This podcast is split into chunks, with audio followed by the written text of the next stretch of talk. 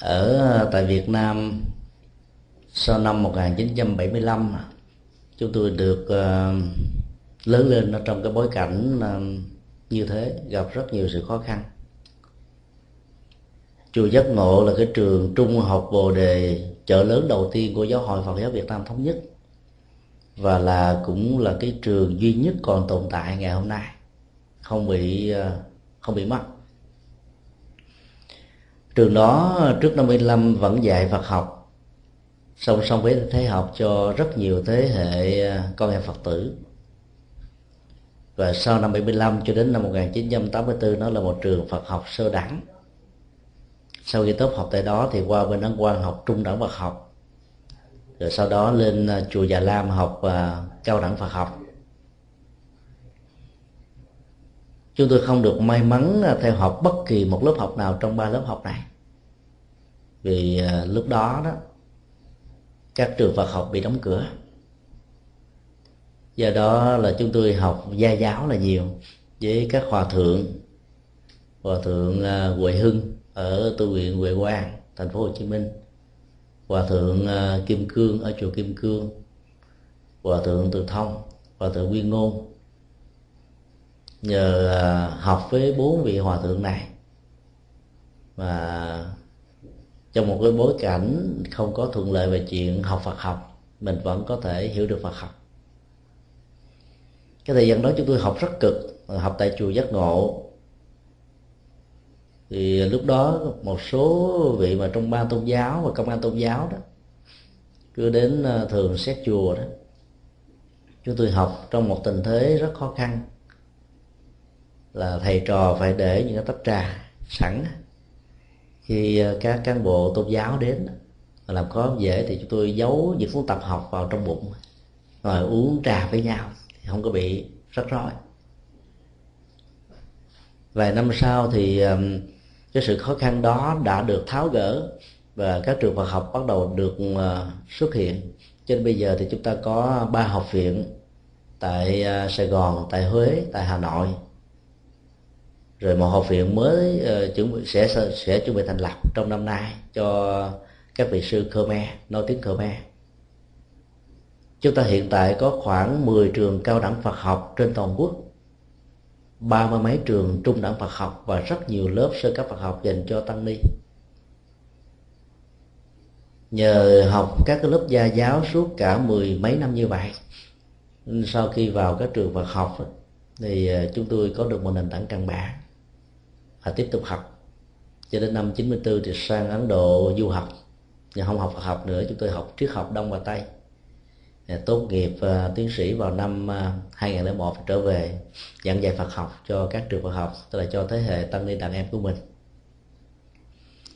Chúng tôi giảng dạy uh, chính yếu là cho lớp cao đẳng Phật học ở uh, Sài Gòn Bà Rịa Vũng Tàu Long An Bạc Liêu và lớp cao cấp giảng sư, tức là các vị này sau khi tốt nghiệp cao đẳng Phật học, vào lớp cao cấp giảng sư 2 năm để học về sư phạm hoằng pháp. Và cái khóa thứ ba là đại học vạn hạnh. Chúng tôi cũng dạy tại đây, với tư cách là trưởng bộ môn triết học Phật giáo. Thì à, trong vòng à, năm 2002 trở lại đây, công việc chính là giảng dạy các lớp này còn việc giảng dạy chia sẻ pháp thoại tại các cái giảng đường đó cho các phật tử thì ít hơn. Ở tại Việt Nam nếu chúng ta theo dõi đó thì chùa Hoàng Pháp là một nơi tập hợp rất nhiều vị giảng sư trẻ và các băng giảng của các vị đó đó nó được phổ biến khắp nơi trên thế giới. Ở đây ai có theo dõi có thể biết. Có nhiều vị giảng sư mới có 22, 23 tuổi thôi thậm chí là chưa tốt nghiệp một trường Phật học nào. Nhưng mà các hạt giống Phật pháp đã có sẵn ở trong các vị đó. Và thầy chân tính là người rất là nâng đạo những hạt giống này. Cho nên khi nghe đến ở đâu có những vị giảng sư giỏi đều mời về thuyết trình cho các phật tử tu học. Và các băng phổ biến cho mỗi một cái đề tài giảng đó, trung bình là hai ngàn có những bài giảng phổ biến lên tới ờ, ba chục ngàn đĩa. Chính thức tại chùa Hoàng Pháp chưa nói là những chỗ khác và ở hải ngoại. Từ đó cho, cho phép chúng ta có một cái niềm tin rằng là trong thế hệ tăng ni trẻ đó có rất nhiều vị đạt được các cái kiến thức Phật học và được đào luyện một cách ờ, rất là có bài bản cho nên họ có thể đáp ứng được các nhu cầu tu học của người Phật tử trong thời đại này. Cái gì đã làm cho các vị ờ, giảng sư đó có thể làm được việc đó? Theo chúng tôi, không phải nằm ở bản thân của các vị, mà nằm ở chiều sâu của Phật pháp. Khi mình hiểu đúng Phật pháp, thì việc ứng dụng đó, nó sẽ làm mình trở nên rất là lưu thông trong mọi lĩnh vực ngành nghề. Có nhiều vị giảng sư đâu hề học về triết học, xã hội học, tâm lý học nhưng khi họ phân tích các yếu tố này nó đều có đủ vì bản thân đức phật cũng từng như thế. Cho nên ờ, tiếp nhận đúng được cái cái giá trị Phật pháp của Đức Phật trong kinh điển là chúng ta có thể trở thành là biện tài vô ngại. Cái khái niệm mà Đức Phật nêu ra trong kinh, ai đi đúng có được năng lực đó. Do đó, cái giá trị đóng góp không phải do chính vì đó mà do nhờ họ tiếp thu được từ Đức Phật bản thân của một vị pháp sư đó, quan trọng nhất là làm thế nào để giảng đúng Phật pháp. Còn giảng hay đó, hay giảng dở, nó thuộc về sở trường, năng khiếu và sự huấn luyện. Theo chúng tôi không quan trọng. Nếu giảng đúng mà nói có vẻ buồn ngủ cũng không sao. Chúng tôi nói rất rất dễ buồn ngủ. Nhiều người nghe không thấy ờ, hợp được cũng không sao chúng tôi cũng tự tâm niệm rằng là cái cái việc mà mình giảng mà người ta hiểu được là tốt, mà hiểu không được không sao, miễn không cho phép mình nói sai về Phật pháp trên các tinh thần. Do đó, chúng ta thấy à, giáo pháp của Đức Phật nó có được một cái năng lực khai tâm, làm cho tâm của mình sáng suốt vô cùng. Và cái đó nó không à, giới hạn ở trong lứa tuổi trong Phật học có một cái câu sa môn sa di thuyết pháp sa môn thính. Tức là có nhiều vị sa di thuyết pháp mà các vị thầy tu lâu năm phải ngồi nghe. Bởi vì thỉnh thoảng có nhiều vị sa di đó là hậu thân của các hòa thượng mới qua đời. Các hạt giống này không mất đi mà nó tồn tại với chúng ta. Nó tồn tại nếu có được những hỗ trợ duyên tích cực đó, thì nó sẽ phát huy ra theo một cách thế mà chúng ta thấy hoa trái của Phật pháp sẽ mang lại an vui hạnh phúc liền. Ở trong ờ, thế gian cũng có những hiện tượng thần đồng, các ờ, thiên tài, các nhân tài trong các lĩnh vực. Là nhờ tiếp nối được các hạt giống nghề nghiệp ở trong một lĩnh vực nào với một lý tưởng và lập trường nhất quán, không có gián đoạn. Và khi sinh ra trong đời này, chỉ cần một chất xúc tác nhỏ thôi các hạt giống đó bắt đầu trỗi dậy và làm cho vị đó trở thành một vị đặc biệt cái huấn luyện hiện tại cũng là một yếu tố không thể phủ định. Các vị lạc ma tái sanh của phật giáo tây tạng sau khi được phát hiện là hậu thân của một vị cao tăng nào đó, họ được phục hoạt vai trò vị trí và đưa về trong một tu viện với một cái chế độ đào tạo giáo dục đặc biệt hơn. Trong đó họ được huấn luyện làm thế nào để tháo dỡ cái tôi, cái bản ngã đó. Vì ở vai trò lớn và tuổi sáu bảy như thế này được sự cung phụng cung kính cúng dường tán thán của đàn na thí chủ có thể làm cho họ trở thành cống cao ngã mạn. Và cái đó là phá hủy hoàn toàn hết truyền thống tâm linh. Cho nên họ được học gấp 5, gấp 7 lần so với các chú tiểu bình thường khác. Và đặc biệt là huấn luyện tâm thức làm thế nào để có được cái lòng khiêm hạ vô ngã vị tha trên nền tảng của lòng từ bi và tự giác. Cho nên các cái ảnh hưởng tiêu cực đó không xuất hiện đối với họ do đó, cái hỗ trợ duyên ở trong thời hiện tại khá quan trọng. Tất cả chúng ta đều là những người tái sanh. Có điều là chúng ta không biết là mình là tái sanh của người nào ở trong đời trước thôi khác với một số vị lạc ma tái sanh của tây tạng. Cái tính cách của sự tái sanh nó tạo ra tính đồng nhất về nhân của cái người à, tiền nhiệm và cái người đương nhiệm này hai tính cách đó nó độc nhất với nhau. Cũng giống như nếu uh, trong tái sanh mà không không được thành tựu tồn tại dạng hương linh đó thì tâm thức của hương linh đó ứng với lại tâm thức của người còn sống trước đó. Thì trong tái sanh cũng như thế. Có lẽ là phần lớn trong đây chúng ta đã xem qua bộ phim Kundun nói về Đức Dalai Lama rồi phải không ạ?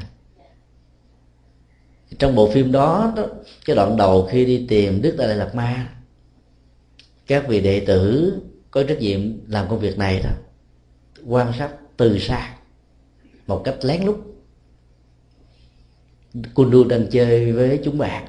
Lúc đó chúng bạn đang chơi đá giới và hoan hô vui vẻ, hạnh phúc khi con này cắn con kia.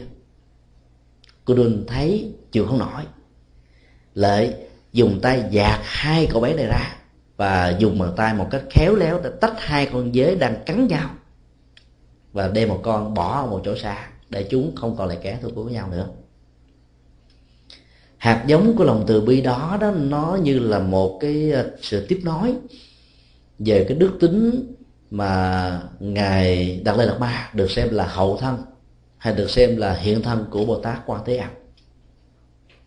Cho nên tính cách này nó phải thống nhất với nhau và dựa vào yếu tố đó đó các vị đi làm công việc phát hiện ra vị hậu thân đó cảm thấy an tâm rằng người mà mình đang tìm kiếm này đó đúng là vị đạt lai lạt ba thứ 13 dĩ nhiên là họ phải trải qua các cái ờ, cái cuộc uh, test khác nữa.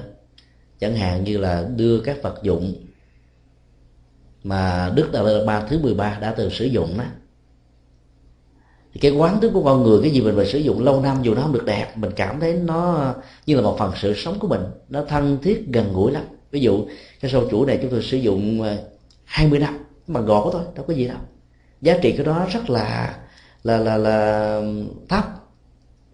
Mình đi đâu mình cũng thích là cầm sâu chuỗi này theo, chứ không sâu chuỗi khác. Dầu cho phật tử nào có cho tặng những sâu chuỗi quý giá, ngàn đô, hai ngàn đô, mình cũng thích cầm cái sâu chuỗi bình dân này giả sử sau này khi chúng tôi chết đó, mà muốn tìm tái sanh thí dụ nó tiếu cho vui thôi. À, thấy một cái cậu bé nào mà chọn sâu chuỗi này mà bỏ những sâu chuỗi khác đẹp hơn mình thấy hy vọng là cái ông mà ông ghiền cái sâu chuỗi này. Thì bằng cách thức đó đó người ta đã làm đối với đức đà lạt ma ví dụ như là cái mắt kiến cũ kỹ của ngày thứ 13 bên cạnh đó làm các mắt kính khác như là một bản sao chỉ có ai là tác giả của nó mới biết là cái nào cái thiệt, cái nào cái giả. Và những bất cứ đẹp hơn. Nhưng Kundun chỉ chọn lấy cái mắt kính cũ kỹ cận thị của ngày thứ 13 sau đó là cái cây gậy đầu rồng. Khi đậu các cái test này đó, thì người ta cảm thấy an tâm. Chứ không phân tích về những cái đó mà chúng tôi chỉ muốn nói đến một điều là cái cái cái nhân tính với những đức tính tốt nhất là lòng từ bi, tuệ giác và những cái khác nữa. Của con người tiền nhiệm và con người đương nhiệm. Cái là kế nhiệm này đó, nó phải matching với nhau, nó ăn khớp với nhau. Và do đó chúng ta biết hai người này là một thôi. Cái đó được đạo phật lý giải đã học thuyết các hạt giống. Cái hạt giống đó nó tiếp nối, nó không mất.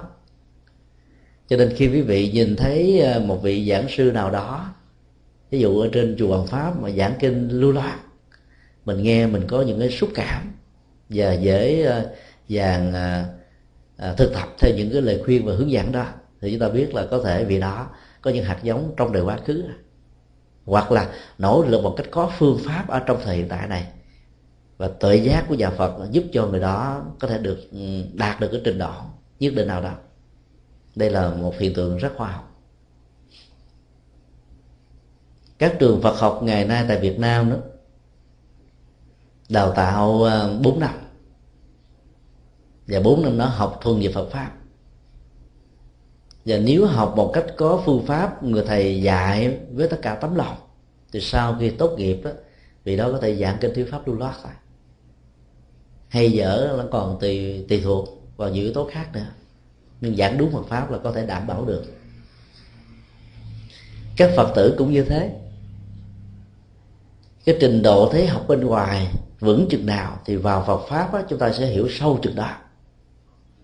Với cái kinh nghiệm của người tại gia với những cái ngóc cách của các nghề nghiệp thì việc ứng dụng triển khai đó nó sẽ có một cái chiều sâu hơn những cái tình huống mà các vị sư tu từ nhỏ đến lớn trong chùa vì đâu có tiếp xúc chuyện thế cuộc đó. Việc ứng dụng nó sẽ không bằng các vị được. Cho nên các vị có thể là những nhà hoàng pháp với tư cách tại gia và học theo tinh thần của bồ tát di ma cật ở trong kinh di ma cật đó để làm việc này. Ai làm nhà giáo một trong lĩnh vực nào đó, đó có thể lấy ngôn ngữ kiến thức các học thuyết phương pháp luận của ngành đó để lý giải phân tích và giới thiệu Phật học thì học sinh của mình học trò của mình sinh viên của mình sẽ hiểu Phật pháp dễ hơn là các thầy tu giảng.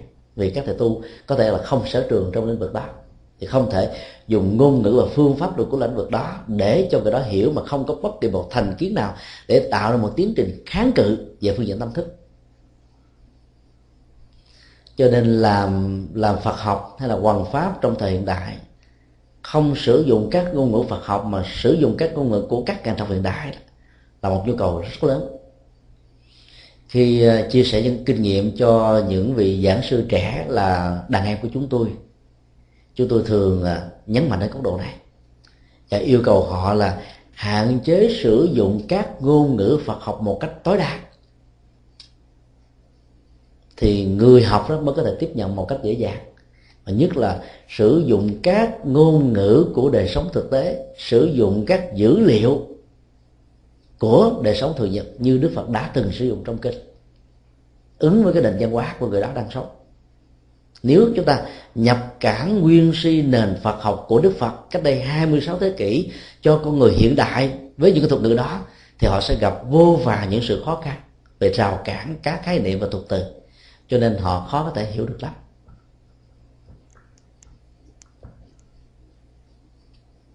Và nếu chúng ta chấp nhận điều này, thì mỗi một vị tại đây có thể trở thành một vị pháp sư, chia sẻ Phật pháp cho người thân, người thương những người cộng sự đối đối tác trực tiếp hay là gián tiếp với mình.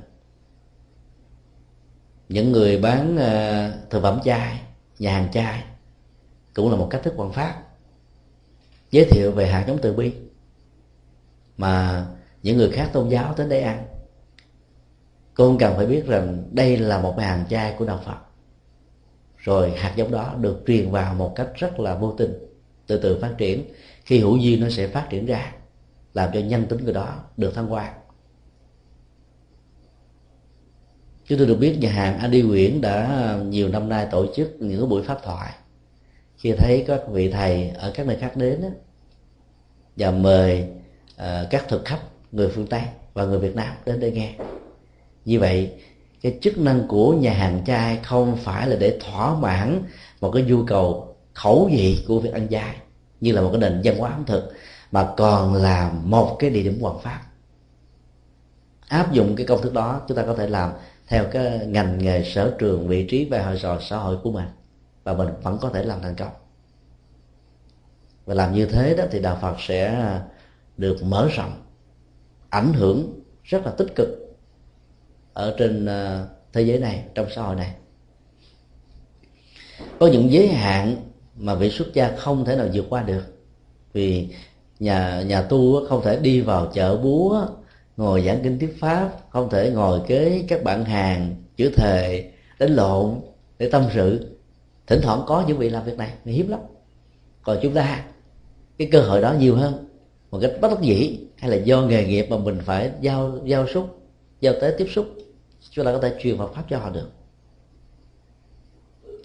Ở tại San Jose, chúng tôi có quen anh Quảng Từ ảnh là giám đốc của một cái ờ, cái phân xưởng kim khí mà gần 70 nhân công nhân của anh đó, đều là những người Phật tử. Anh tuyển chọn những người Phật tử Việt Nam đó. trước khi các công nhân này vào làm việc đó thì anh yêu cầu tụng kinh buổi sáng. Tụng xong rồi mới ra làm và đến những lệ ngày sám hối 14 ngày 11 đó, họ cũng đều sám hối buổi tối. Tức là sau khi làm xong không về ảnh làm cho một nồi cháo rồi cả tất cả cùng ngồi lại ăn với nhau. Rồi sám hối xong rồi mới về. Rất hay.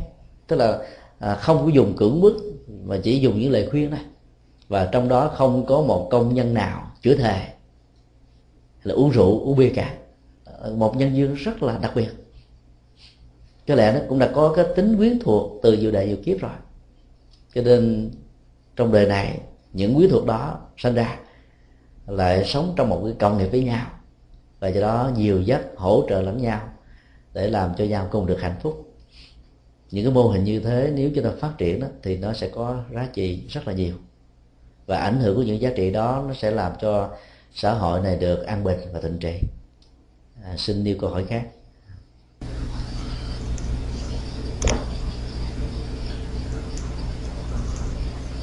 Dạ. Thưa thầy, ở trong cái ờ, cái ờ, tam quy, cái quy phật quy pháp và quy tăng đó, ở kinh ngày xưa đó, thì ờ, có cái câu là từ quy di phật, tư nguyện chúng sinh tỉnh giải đại đạo, phát vô lượng tâm. Thì bây giờ đó dịch ra tiếng việt đó, thì là thay vì chữ là phát vô lượng tâm đó, thì phát lòng vô thường thì cái vô lượng tâm cái lòng vô thường khác nhau cảm ơn bác đã điều ra một cái câu hỏi nên liên hệ đến um, các nghi thức thọ trì đọc tụng của Phật giáo Bắc Tông. Kết thúc ở mỗi cái cái thời kinh. Mặc dầu uh, câu hỏi liên hệ đến cái um, cái câu phát lòng vô thượng nhưng luôn từ đây chúng tôi xin chia sẻ về cái chữ tự ở trong à, câu tự quy Phật. Vì à, cái này nó dẫn đến nhiều sự hiểu lầm và do đó nó có thể có những cái à, ảnh hưởng tiêu cực ở trong sự hành trì.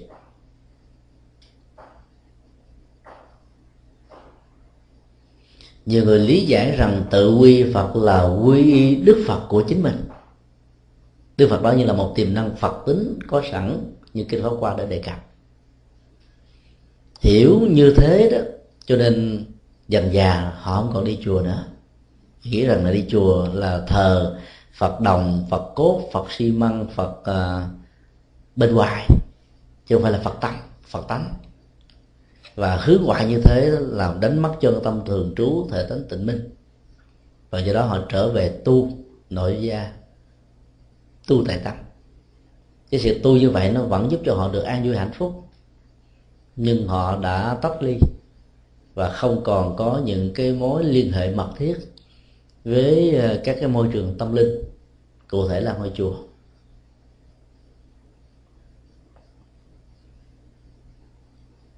Chữ tự ở trong tự quy phật á, là đại từ nhân sư ngôi thứ nhất. Tự mình có nghĩa đơn giản như vậy. Dịch trong tiếng việt là con tại sao các tổ trung hoa đã sử dụng cái chữ tự mà không dùng cái chữ ngã? Ngã là tôi. Là bởi vì nếu dùng chữ ngã là ý niệm về cái ngã, cái tôi đó, nó xuất hiện ở trong cái hành động đảnh lễ và thực tập.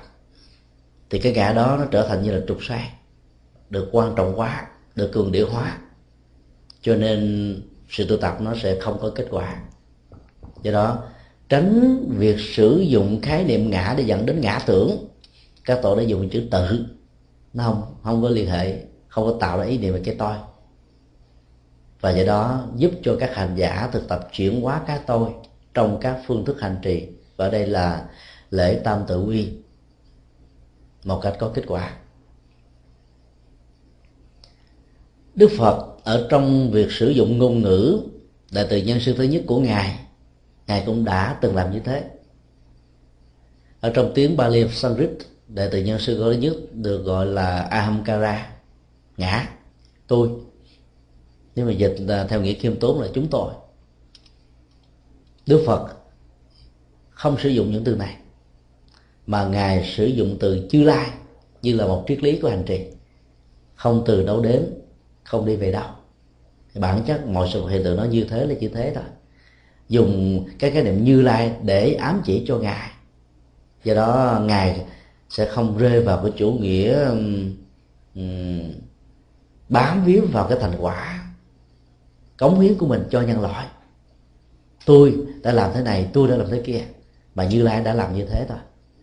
Đó là một hình thức sử dụng các khái niệm để lột bỏ các cái hành trì của cái tôi. Mặc dù đối với ngài cái tôi không còn nữa nhưng nó là một nghệ thuật minh chứng để giúp cho chúng ta giảm bớt được cái ảnh hưởng cái tôi ở trong sinh hoạt hàng nhật. Và nhờ như thế đó chúng ta được hạnh phúc. Vì cái tôi là kẻ thù. Cái tôi là trở ngại. Cái tôi là một cái gì đó cần phải tháo dỡ nó. Cho nên là khi thực tập đó, chúng ta phải thấy rất rõ cho cái giá trị của tâm linh. Là làm thế nào để chuyển hóa cái tôi và việc sử dụng ngôn từ nó nó ảnh hưởng đến cái đó. Ngôn ngữ tiếng việt nó là một ngôn ngữ biểu cảm. Các ngôi nhân xương thứ nhất, thứ hai, thứ ba được phân định rất rõ ràng và người ngoại quốc học cái này mệt đầu luôn. Khi nào là kêu bằng ba, khi nào kêu bằng bố, khi nào kêu bằng cậu, khi nào kêu bằng thầy. Khi nào kêu bằng bác, kêu bằng chú, cái đầu xương bằng con, bằng cháu, bằng tôi, bằng tao nó biểu cảm các sắc thái của cảm xúc. Và càng biểu cảm các sắc thái cảm xúc nhiều chừng nào thì cái tôi đó, nó được biến hóa thiên hình vạn trạng chừng đó. Ở trong ngôn ngữ tiếng anh và nhiều ngôn ngữ khác, đơn giản, nó chỉ có một ngôi, ai, thôi. Và do đó, nó ít bị vướng về phương diện cảm xúc này hơn, như là ngôn ngữ của tiếng việt. Trong tiếng trung hoa đó, nó cũng giống giống như tiếng anh chữ ai đó nó được gọi là ngã. Chữ du được gọi là là nể. Còn à, ngôi thứ ba là chữ tha. Nếu số nhiều thêm chữ môn, tha môn. Và giờ đó nó giảm bớt đi các cái cảm xúc ở trong sử dụng cái tôi mặc dù như thế mà chư tổ vẫn muốn giảm thiểu một cách tối đa nên sử dụng cái chữ tự. Do đó mình không nên hiểu là quy với phật của chính mình về cái cấu trúc nhân phạm đây chữ tự là chủ ngữ. Quy y là động từ phật là tăng ngữ. Nó là một câu rõ ràng. Còn mình hiểu tự quy phật là quy phật của chính mình nó sai hoàn toàn cấu trúc nhân phạm chữ hán ở tại đây. Và lý giải như thế là hoàn toàn có tác hại. Mình uh, quy với phật ở trong tâm của mình riết rồi mình không thèm quy y ở chùa. Mình cũng không thèm đến chùa rồi mình cũng không thèm uh, đến với ông thầy nữa thì từ từ dẫn đến tình trạng mình chỉ còn tin vào nhị bảo thôi, phật và pháp thôi. Mất niềm tin với các ông thầy tu. Và do đó, nó là một cái biểu hiện khác của cái tôi. Rất nguy hiểm. Pháp vô thượng tâm tâm vô thượng là cái tâm mà không có gì có thể vượt lên trên được nó. Ở trong ngôn ngữ Bali nó gọi là Brahma nghĩa đen của nó là phạm thiên. Nghĩa đạo đức học của nó là, là cao thượng. Và được định nghĩa là từ bi hỷ và xả mình đảnh lễ đức phật qua một cái hành động ngũ thể sát đất để bày tỏ lòng tôn kính của mình đối với ngài. Nhưng trong đó chúng ta đang mở lòng từ bi và hướng về tất cả mọi loài chúng sanh và mong sao cho tất cả chúng sanh phát được những cái tâm của lòng từ, cái tâm của lòng bi, cái tâm của lòng hỷ, cái tâm của lòng xả. Và trên cơ sở đó, chúng ta phát triển trọn vẹn những yếu tố này ở trong cơ thể của mình. Nó là một sự thực tập của bồ tát tạo ý nghĩa rất là lớn. Tâm vô lượng hay tâm vô thượng thì nó có nghĩa như vậy thôi. Đó là hai cách dịch còn à, định nghĩa của vô lượng hay vô thượng nó là từ bi hỷ xã do đó, muốn thực tập các cái khóa lễ có kết quả cao đó, chúng ta phải quán tưởng và hiểu được nội dung. Và đó là lý do hôm qua chúng tôi yêu cầu đó là các cái khóa kinh đó nó phải được thường việt để cho người thực tập hiểu và hành. Và các hư linh nghe được đó mới có thể phá vỡ được tâm tâm thức chấp trước. Khi mình nói là cầu cho chúng sanh phát lòng vô thượng thì chúng ta phải hình dung là tất cả chúng sanh đó đang hướng về từ bi hỷ xã. Muốn làm như thế thì mình phải là người hướng về đó trước nhất. Thì cái việc lễ bái tụng niệm nó mới có kết quả thiết thực. Còn bằng không mình chỉ trở thành là cái người tụng kinh để cầu phúc thôi. Chứ không phát huy các năng lực này. Thì mình chỉ được được cái phần uh, chocolate của khóa lễ còn kim cương của quá lễ là tuệ giác và các đức tính đó. Mình không đạt được. Quán tưởng sẽ giúp cho tâm lượng được nhân rộng. Và sự thực tập chuyển hóa tâm thức được phát triển ở một mức độ cao hơn. Nó là một nhu cầu. Các khóa lễ thấy đơn giản như thế, nếu áp dụng đúng với sự hành trì đó, thì lệ lạc rất lớn ba tự quy, tức là tự mình nương về với ba ngôi tâm linh. Ngôi phật, ngôi pháp và ngôi tăng. Ngôi phật là tuệ giác. Và các thứ tính tuệ giác là từ bi hỷ xã ngôi pháp là con đường, là đạo lý, là đạo đức, là quy luật sống, là hạnh phúc. Là mọi giá trị cần thiết mà con người cần phải có để thăng hoa đạo đức của mình và tâm linh của mình. Và ngôi tăng là ngôi hỗ trợ, ngôi khai tâm. Vì thiếu ngôi này đó chúng ta sẽ không có cửa ngõ đến với đạo phật được. Hoặc đến một cách là thiếu thầy, thiếu người hướng dẫn. Do đó chúng ta chỉ lẳng quẩn ở trong cái lớp tín ngưỡng của đạo phật. Vốn có thể trở thành lớp tùm gửi ở trên thân cây bồ đề. Vì đạo phật vốn không có tín ngưỡng. Kể từ khi đức phật qua đề thì yếu tố tín ngưỡng mới được ờ, thiết lập và chúng ta phải xem cái phần tín ngưỡng tín ngưỡng chỉ là một cái phần à, rất là phụ thuộc của đạo phật, chứ không phải là toàn thể của đạo phật. Các nhà khoa học, các nhà triết học, các nhà sói học ở phương tây đến với đạo phật là nhờ vào cái tính triết lý, tính khoa học, tính triết học, tính đạo đức học của đạo phật. Nhưng khi họ trở về với mảnh đất châu á, được xem như cái nôi phát sinh ra đạo phật, thì họ nhìn thấy một hình thái đạo phật tín ngưỡng hoàn toàn họ thất vọng lắm. Chúng tôi dự đoán là trong tương lai khoảng chừng 50 năm, trở về sau, đạo phật tại phương tây sẽ mạnh rất nhiều lần so với đạo phật ở châu á. Bởi vì cái nền văn hóa bản địa tôn giáo của châu á đó đã tạo ra rất nhiều lớp tôm gửi ở trên thân cây bồ đề của đạo phật, vốn là tuệ giác. Và ở phương tây này, khi mà trình độ khoa học và nhận thức con người được phát triển cao đó thì họ thấy các cái mô tả mê tín trong kinh thánh của họ không còn đủ sức thuyết phục để giữ họ lại trong tôn giáo này và họ phải có nhu cầu tìm đến với các tôn giáo khác đó là tôn giáo của đạo phật. Thì họ sẽ tiếp nhận được cái chất liệu đó và họ phát huy ở mức độ cao hơn.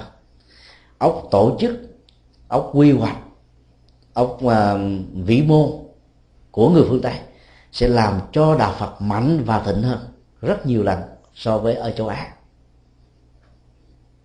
Và sau này muốn đi học phật học thì phải qua mỹ học mới có chất lượng. Và thậm chí muốn tu tập ngon lành thì cũng phải qua những cái thứ như thế này. Đó là tương lai xa.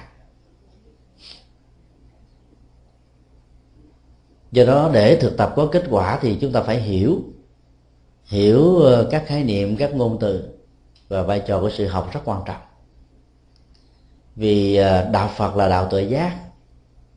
Mà cái học đó, nó sẽ giúp cho tự giác đó được thiết lập. Vì học là nền tảng của sự tu. Tu mà không có học đó, thì tu đó khó được đảm bảo vì không đúng phương pháp luận. Có thể mất rất nhiều thời gian mà kết quả chẳng đi đến bao. Còn học có phương pháp, thì học ngắn thôi, hai năm, ba năm, là có thể thực tập, là có thể giảng kinh thuyết pháp lưu đó được rồi năm nay trường đại học vận hạnh chúng tôi đang nỗ lực chiêu sinh đối với các đối tượng cư sĩ phật tử. Kể từ khi à, giáo hội mới được thành lập tại Việt Nam vào năm 1981 đó, thì à, nhà nước đã không cho phép à, cư sĩ học Phật học trong các trường Phật học. Do đó ở trong hiến chương của giáo hội nó có một cái ban gọi là ban giáo dục tăng ni ở cấp trung ương là toàn quốc và cấp ờ, tỉnh thành. Và khi cái cái hiến chương của giáo hội được nhà nước phê chuẩn như thế đó, thì cái việc tuyển sinh là đối tượng không phải tăng ni sẽ bị loại ra. Bao nhiêu năm nay, người cư sĩ không có cơ hội học Phật pháp, chỉ được học thông qua các buổi giảng. Năm nay ờ, chúng tôi đang nỗ lực làm và đã thông báo, và thông báo đó đã bị cản trở nhưng chúng tôi vẫn làm. Hy vọng rằng là nó không có gì trục trặc. Mà nếu vào tháng 9 này đó, cái khóa đầu tiên ở cấp cử nhân, những người cư sĩ tại gia có được cơ hội học như là trường đại học dần hành trước năm 75 thì à, trong vòng 10 năm sau, chúng tôi tin chắc rằng là các hạt giống Phật pháp với hình thức là người cư sĩ sẽ làm cho lĩnh vực ngành nghề của họ đó, nó có được yếu tố và nội dung Phật pháp với các dữ liệu Phật pháp. Các nhà nhạc sĩ, các họa sĩ, các nhà kinh tế, giáo dục, nói chung là các lĩnh vực, nếu được học Phật học, để lấy cái nền tảng tâm thức cao này, làm thăng hoa cho cái ngành của mình, đang nhấn thân đó, thì chúng tôi cho rằng là nó có giá trị lệ lạc cho cộng đồng và tha nhân rất lớn. Nghe các bài nhạc của nhạc sĩ trịnh công sơn, chúng ta không thấy các ngôn ngữ phật học nhưng nội dung và triết lý phật học dễ đầy trong đó. Và những người thiên chúa giáo tin lành và những người không theo đạo phật đã chấp nhận nhạc của trịnh công sơn như là một phần sự sống của họ. Khi nhạc sĩ họ trịnh qua đời, hàng chục ngàn người đã đi đưa lễ tang với lòng tôn kính. Ứng dụng Phật pháp như thế, chúng tôi cho rằng là có giá trị lệ lạc rất nhiều và tương tự trong mỗi lĩnh vực và ngành nghề nếu chúng ta làm được điều đó thì Phật pháp sẽ được thăng hoa làm theo cái sở trường và vị trí của mình. Nói tóm lại đó là để làm được việc đó thì chúng ta phải hiểu được Phật pháp một cách vững. Và trong lúc à, thực tập thọ trì kinh đó, phải thực tập theo ý nghĩa là hành trì hơn là chỉ đọc như là một thói quen thôi.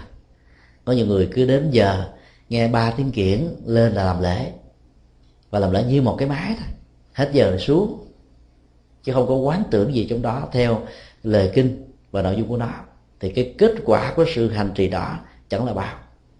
Có thể có mặt ở trong chùa 30 năm 40 năm 50 năm, hoặc là đi chùa cả một cuộc đời.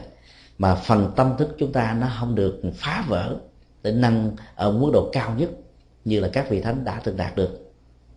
Cho nên hiểu Phật học để dẫn đến hành trì Phật học, để có được cái kết quả Phật học ở trong đời sống đó là điều nó có mối quan hệ rất là mật thiết với nhau.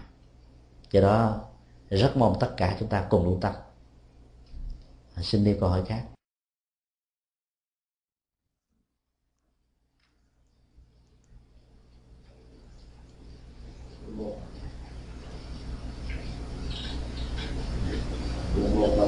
Thì con đọc ở trong các kinh thì con thường có cái những cái số như là tám mươi bốn ngàn ba mươi hai yếu tố bốn mươi tám vẻ đẹp vậy mong thầy uh, cho con biết những con số đó từ đâu có. Và từ kinh cho cái gì? Một. Lý giải các con số như vừa nêu đó nó có um, ở trong các tâm môn pháp phái và các bộ từ điển Phật học nêu ra rất nhiều nhưng khó có thể làm thỏa mãn chúng ta. Nếu chúng ta hiểu đó là con số thực trong kinh điển nó thường sử dụng các cái con số mang tính cách uh, tượng trưng cho số nhiều. Đa dạng. Và 84.000 pháp môn nó có ý nghĩa như thế. Nếu chúng ta đông đo tính tím bằng các phương pháp cộng trừ nhân chia chúng ta không thể nào tìm ra được thậm chí là một ngàn pháp môn, huống là tám mươi bốn ngàn. Một trăm pháp môn cũng đã khó lắm rồi. Trọng tâm pháp môn mà đức phật đã khám phá và đóng góp cho nhân loại là tứ diệu đế. Tất cả các triết học của đạo phật nằm ở trong học thuyết này. Và pháp môn được nêu ra trong đó là bát chánh đạo. Nó gồm có 8 yếu tố. Thực tập các 8 yếu tố đó thì con người được an vui và hạnh phúc thôi thiền là một sự mở rộng của chánh niệm, chánh định trong bát chánh đạo. Tịnh độ đó là là một phần mở rộng của chánh niệm. Về đối tượng của chánh niệm nó gồm có nhiều, mà phương pháp lục niệm nó gồm có niệm phật, niệm pháp, niệm tăng niệm bố thí, niệm đạo đức, niệm chư thiên. Ta phát huy cái nội dung của niệm phật trở thành một tông môn pháp phái mật tông là sự trang nghiêm thanh tịnh và tương ưng của ba nghiệp. Thì đó là những cái phần của chánh nghiệp và chánh mệnh. Tất cả đều nằm trong đây. Cho nên chúng ta không còn cách nào khác phải hiểu con số đó là số biểu biểu tượng đối số nhiều. Cái nghĩa Phật học của con số 81 ngàn pháp môn nó hoài là số nhiều ra, nó còn có ý nghĩa như thế này. Ta đừng bao giờ lấy pháp môn mình làm hệ quy chiếu để nhận định đánh giá các pháp môn của các hành giả khác là đúng hay sai, là cao hay thấp. Cái đó nó đã làm cho cái tôi được lớn và trở ngại vô cùng. Khi mình cho rằng pháp môn mình hành trì là đúng mà các pháp môn còn lại là có vấn đề đó, thì là những người hành giả phật tử như nhau. Đệ tử của đức phật, nhưng chúng ta không thể ngồi chung ở trong một ngôi chùa không thể thực tập chung ở trong một sự thực tập, mà vốn nó có thể có những giá trị chuyển hóa tâm thức của chúng ta rất lớn.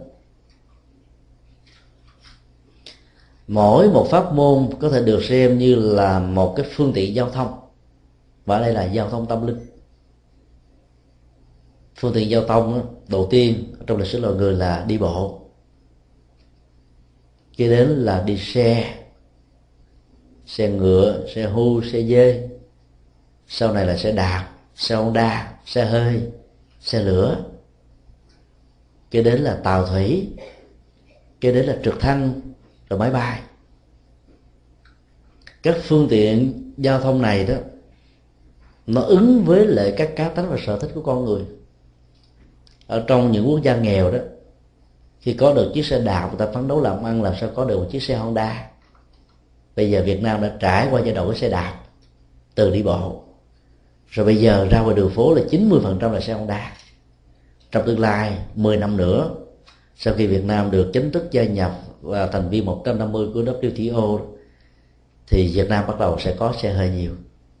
Và nó sẽ được Tây phương hóa. Thì lúc đó đó là cái khuynh hướng của những người nghèo đó là muốn bỏ những cái phương tiện cũ kỹ để chọn những phương tiện giao thông lớn hơn, quan trọng hơn an toàn hơn. Nhưng ở phương tây này đó, những người giàu lại có khuynh hướng bắt đầu thích đi xe mô tô, nhất là trong mùa hè này. Ở trong những cái xa lộ như thế, cái độ an toàn giao thông không không không đảm bảo được. Nhưng mà họ thấy thích. Và việc lấy được một cái bằng lái, nó khó gấp ba lần so với lấy lấy xe họ mà họ vẫn ngoan hỉ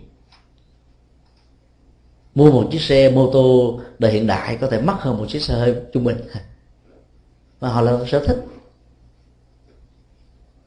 Ý chúng tôi muốn nói rằng là các cái phương tiện giao thông nó thích ứng với từng cái cá tánh và các cái pháp môn được xem là các cái trục uh, giao thông tâm linh đó nó cũng ứng với cá tính của con người.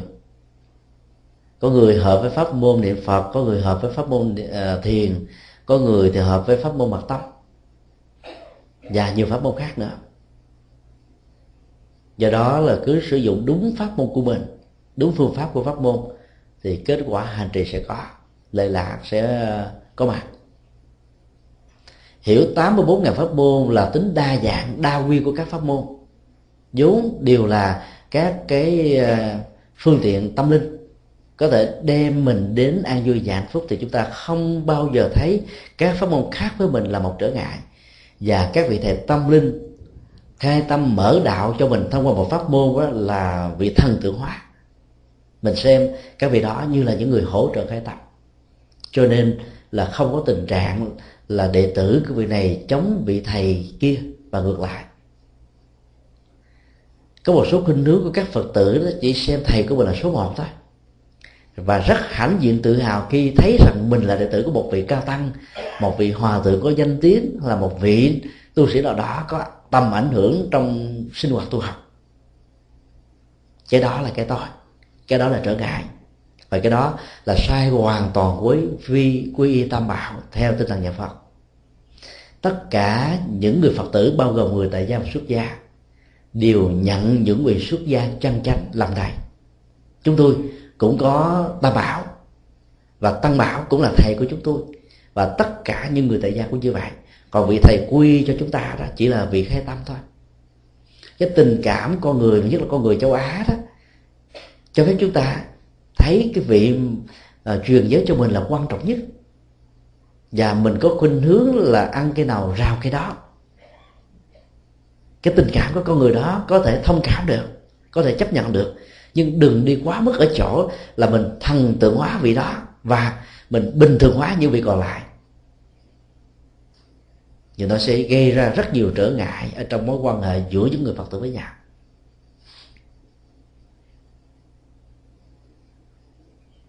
Tám mươi vẻ đẹp ba mươi hai tướng tốt đó, nó không có số biểu tượng mà nó thuộc về à, các yếu tố như là thước đo tính điểm về nhân tướng học.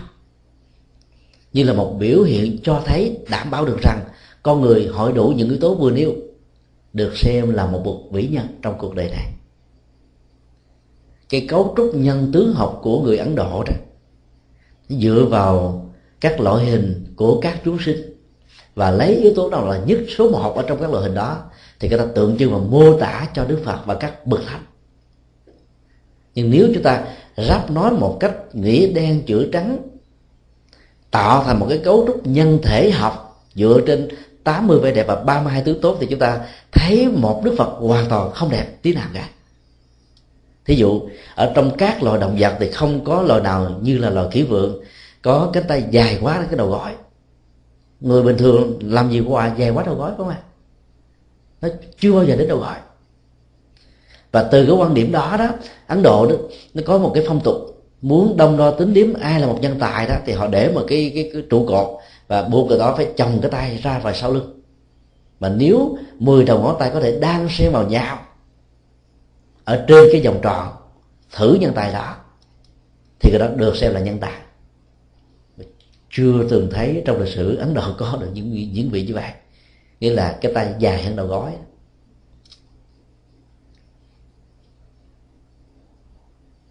do đó chúng ta phải thấy nó là cái mô tả mang tính cách biểu tượng rằng những cái quý nhất ở trong các tứ của những chủng loại đó, đức phật có. Nhưng ráp nói theo nhân thể học thì nó không ăn khớp.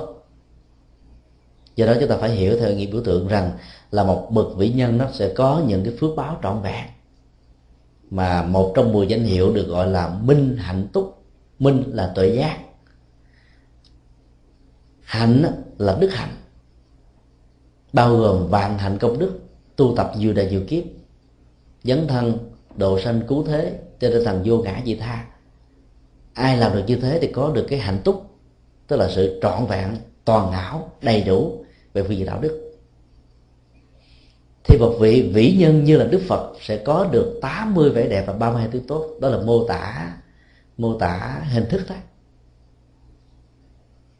Để phá cái chấp tướng này trên cái nền tảng nhân tướng học của người Ấn Độ và tương tự chúng ta có thể hình dung nhiều loại nhân tướng học của các cái phong tục tập quán nhiều quốc gia trên thế giới.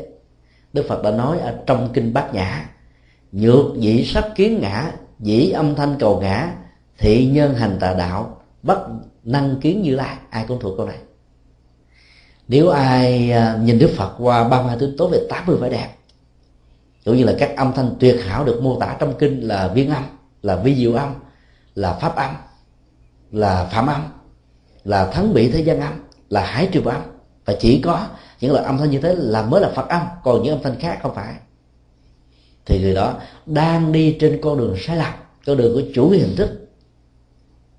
Và do đó người đó sẽ khó có thể thấy được chư lai, có nghĩa là giác ngộ được phật tánh của chính mình.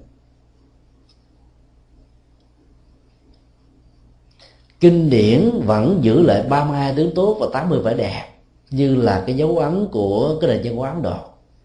Như các kinh điển đệ thừa phá nó về phương diện chấp tướng để nâng cái tầng cấp tu học của hành giả ở mức độ cao hơn cần thiết hơn. Và do đó khi tiếp xúc đó, chúng ta phải hiểu là trong từng bài kinh trong từng câu đó nó có thể có ba lớp ý nghĩa khác nhau. Lớp nghĩa đen lớp tín ngưỡng và lớp tuệ giác người tín ngưỡng đến với đạo phật thì tiếp xúc với cái lớp uh, nghĩa đen chữ trắng hay là lớp tín ngưỡng. Còn những nhà dân bản học những nhà khảo cổ học thì tiếp xúc với đạo phật qua nghĩa đen chữ trắng đó. Còn những nhà hành trì những nhà triết học ở mức độ cao và nhất là hiểu được cái tinh thần của phật giáo đại thừa đó thì phải tiếp xúc đạo phật qua cái lớp ý nghĩa biểu tượng và triết lý.